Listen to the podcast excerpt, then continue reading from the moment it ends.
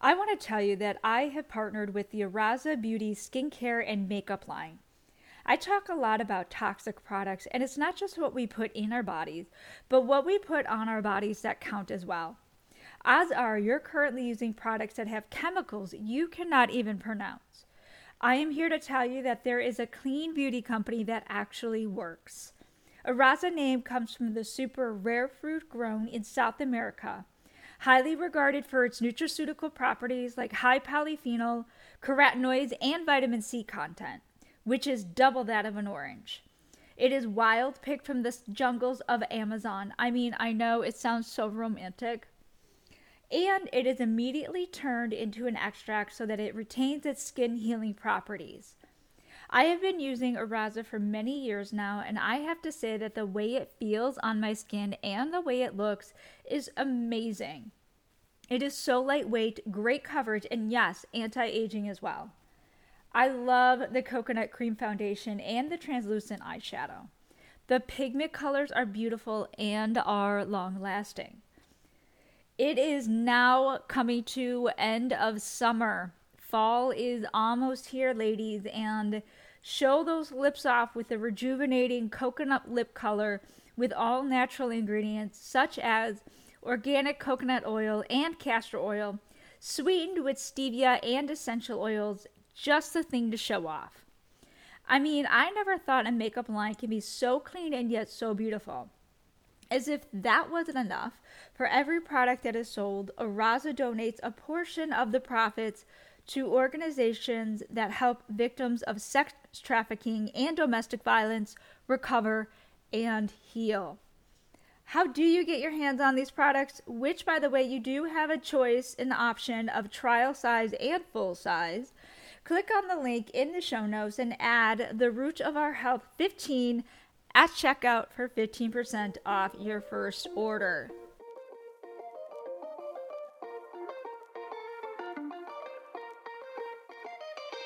Welcome to the Root of Our Health podcast, a holistic health and wellness podcast for women over 40. I am your host, Elizabeth DiCristofano, a functional medicine health coach, and each week I will provide bite sized tips, knowledge, and insights along with experts and thought leaders so we can all learn how to get to the root cause of our health as we dance into the second half of our lives. Please keep in mind this podcast is for educational purpose only and should never be used as a replacement for any medical diagnosis or treatment. Thank you for joining me. Now let's dig in. Hello, hello, and welcome back to another episode of The Root of Our Health. It is such a pleasure having your ears listen to this podcast. And wherever you are, hopefully you are listening this to, you know, either in the car or working out, wherever you're at. Thank you again for listening, tuning in, and hopefully you enjoy this episode. Um, this is a solo episode, of course, and this episode I figured I, I heard another podcast talking about this and interesting enough, uh, it was Chris Kresser's uh, podcast that recently talked about this.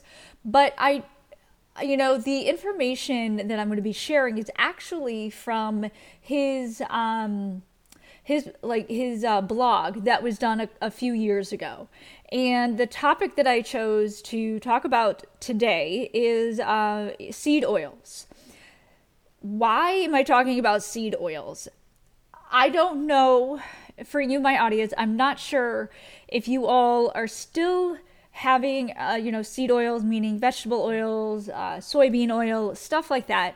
Uh, I know a lot of uh, people nowadays are really gravitating towards olive oil, which is great. However, I do know that there are many those that are out there that are still having seed oils. And it's not just, you know, you picking up the seed oils or buying the seed oils, these oils are actually in a lot of um, processed products. So any you know um, packaged goods that you buy, and I I thought when I heard this this podcast uh, you know last week, I was like, yeah, you know what. these need to be talked about more. I it's it's not talked about often, and I think it's just a you know a lot of people don't know about it. And you know, we we say that seed oils are bad, but do we know why? And so that's why I am basically taking again information that I found on Chris Kresser's uh, blog post, which I will go ahead and link that up in the show notes so that you can, because I'm I'm not going into as much detail as he did, which was phenomenal. He gave really really good information, and um, Chris Kresser is huge in the functional medicine world.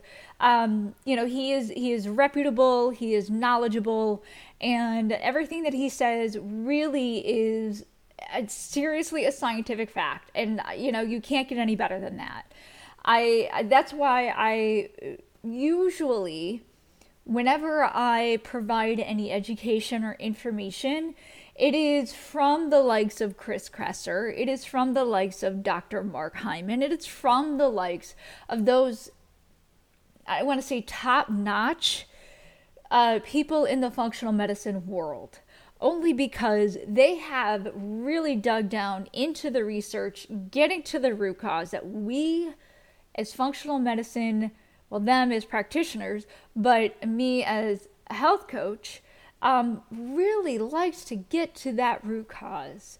And any education that we could give, and again, you heard this in the in my intro, this is for educational purpose only. Now, what I am about to uh, disclose really is factual, um, and so it's not it's not medical that you have to take. You know, um, you know somebody that is a doctor. This is factual. So I'm just gonna get right into it because you know you obviously want to know what are seed oils, why are they bad for us or bad for me. Um, and let's just get into it. And and before I actually do, I I just remember remembered, um, you know, when I was doing this research on on this blog, and actually I, I pulled up a few blogs, and Dr. Mark Hyman was one of them. Um, but I felt that Chris Kresser's blog post, um, you know, really really went into depth of these seed oils.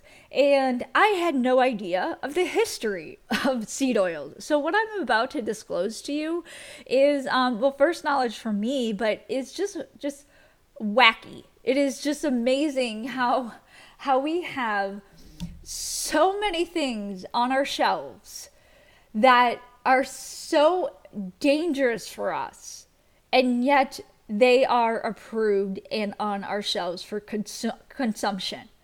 They are literally dangerous for us.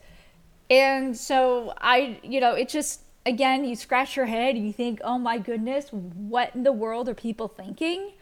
Um, but that's where, you know, these podcasts and, and blog posts and, you know, understanding these things come into play. That's why we arm you with this knowledge. So, um, I'm just going to go right head into it. And so, history of the seed oils. Well, this was actually seed oils. It was introduced in America the early 1900s, so it has been around for a long time. Um, but, and this is a huge but, you know, um, it was not used for consumption. it was actually originally used in soap making process. So the cottonseed oil has been used for and cottonseed oil has been used for lighting as a fuel source. So if you're ingesting cottonseed oil, know that you are ingesting lighting fuel source. Um, back in the day, it was seen as quote unquote toxic waste by Procter and Gamble, but they decided to use it as soap. Now, what they found out was a plus that it had was that it could be chemically altered, or which we call now hydrogenated. It turns it into a solid cooking substance called lard. So let's back up here. What was known as quote unquote toxic waste by Procter and Gamble is now what we call Crisco. Yeah, um, so that's just the cottonseed oil. Other vegetable oils followed um, soybeans in the 1930s and it became popular in the 1950s. Then you have canola, safflower, and corn oils followed shortly after. So, what happened is because these are such low cost and they basically were, you know, pushed by the food and marketing industry, it made it so popular to use in cooking, even though this was actually the first time in history that these seed oils were used. So it is not natural. So when you think about vegetable oils, these aren't, you think, okay, vegetable, I'm, I'm having a, you know, a, it's a good source, it's vegetable. It is not, it's man made, manufactured, and it was never used in history outside of probably around 1930s, 1950s. So let's get into how are these seed oils made? I say this again. Think they are natural? Well, think again. Seeds start out as in, in the plants, then they are heated to extreme temperatures. This oxidizes, creating harmful byproducts. After that, it is processed with petroleum based solvents. Next, manufacturers use these chemicals to deodorize the oils the deodorization produces trans fats, which is known to be very harmful to human health. Finally, more chemicals are added to now improve the color. Why should we avoid these seed oils? Well, I mean, after talking about how they are made, I would totally avoid these seed oils, but I will go into, you know, a little bit more information. Um, of course, I say it again, it is not natural, quote unquote natural. With the increase of linoleic, linoleic acid, which that is the primary fatty acid in the seed oils. Now, linoleic acid was used back in the hunter gatherer ancestor days, but it was only used 1 to 3% in those days. 2 versus, I should say, 8% today. 8%, it jumps from 1 to 3% to 8% that we are using this linoleic acid um, today's. So, what that means is that our bodies were never designed to consume this much linoleic acid at all. Our human bodies were never designed to consume this. Another reason why we should avoid these seed oils is it has that imbalance ratio of omega 6 to omega 3. So we are not able to produce essential fatty acids ourselves. And that is why we must get it from the outside sources. Now, the ratio for omega 3 to omega 6 should be 1 to 1.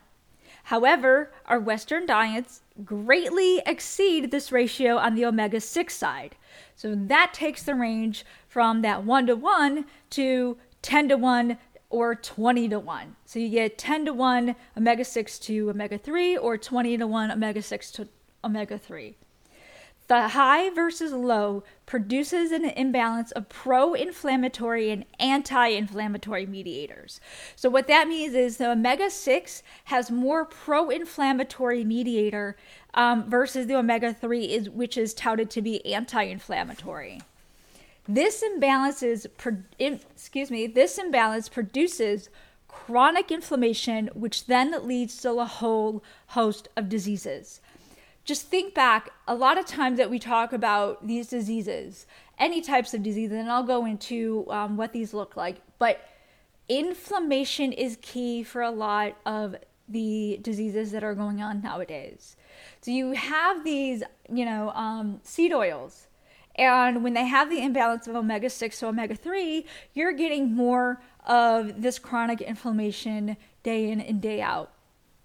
Now, another reason why we should avoid seed oils is that it, it oxidizes easily. So, I talked about how the process um, is heated to extreme temperatures, then oxi- which oxidizes, creating those harmful by- byproducts. Well, again, it oxidizes easily, creates trans fatties, fats, excuse me, creates trans fats and lipid peroxides, causing cardiovascular d- disease and type 2 diabetes.